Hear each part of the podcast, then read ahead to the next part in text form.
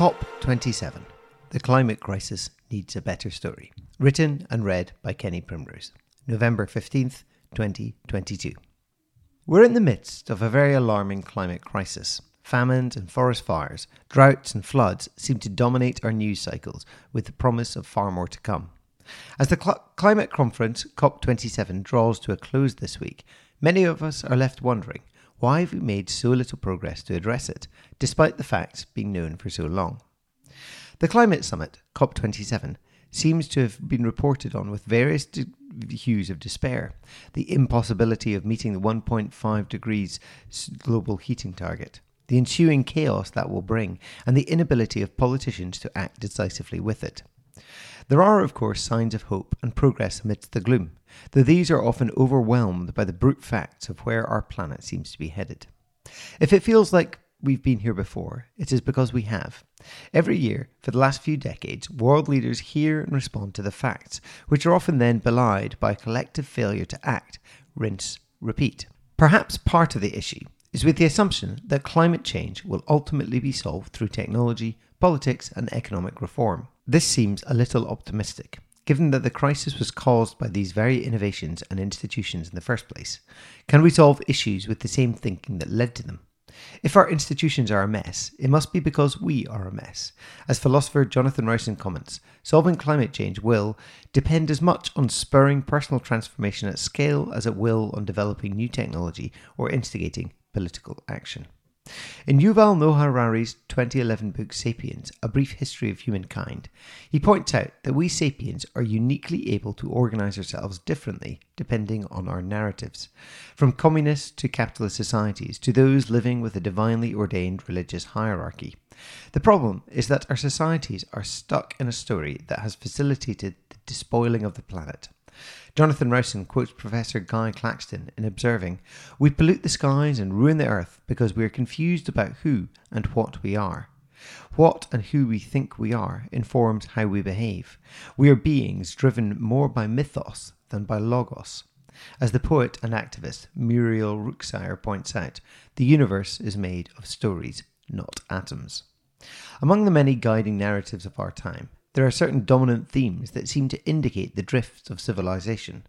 The French sociologist and theologian Jacques Ellul describes the governing principle of the 21st century as technique. Technique, for Ellul, is the principle whereby human action is governed by the needs of productivity and efficiency. According to Ellul, this principle got into its stride in the Industrial Revolution and became the defining feature of the 21st century. As scientific knowledge progressed, the world became increasingly disenchanted and desacralized. Without the hindrance of reverence, productivity, and progress were increasingly unbound. For much of the developed world, there has emerged a perverse sense that humans exist above and distinct from nature, and have come to look upon every tree as potential wood, as the German philosopher Hannah Arendt put it. This story is in fact much older than the Industrial Revolution, as Ellul also points out. It rings true of the biblical story about a couple in a garden who choose not to live in harmony with that garden and its creator, but to use it for their own gain. Disregarding limits that existed for their own good carried grave consequences. They became alienated from the garden, each other, their creator, and indeed themselves.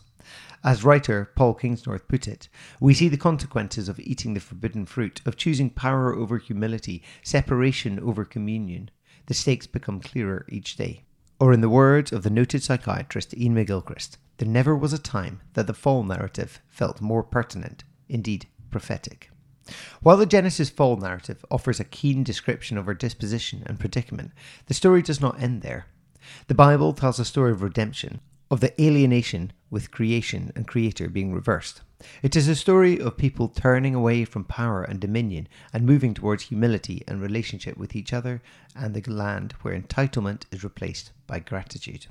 A beautiful expression of the story is found in the church forests of Ethiopia, where stewardship of the natural world is a spiritual value that has preserved the ancient Afromontane forests. These sit like islands in stark relief amidst arid star farmland.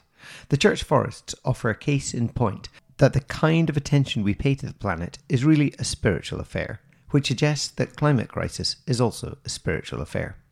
If you listen closely to the news from the COP27 summit, you can hear pleas to find a better story. The Prime Minister of Barbados, Mia Mottley, called on the global north to recognise its duty towards helping the global south through reparations for loss and damage. Not because the north is magnanimous, but because it has a duty, given both its colonial history and its outsized contribution to climate change.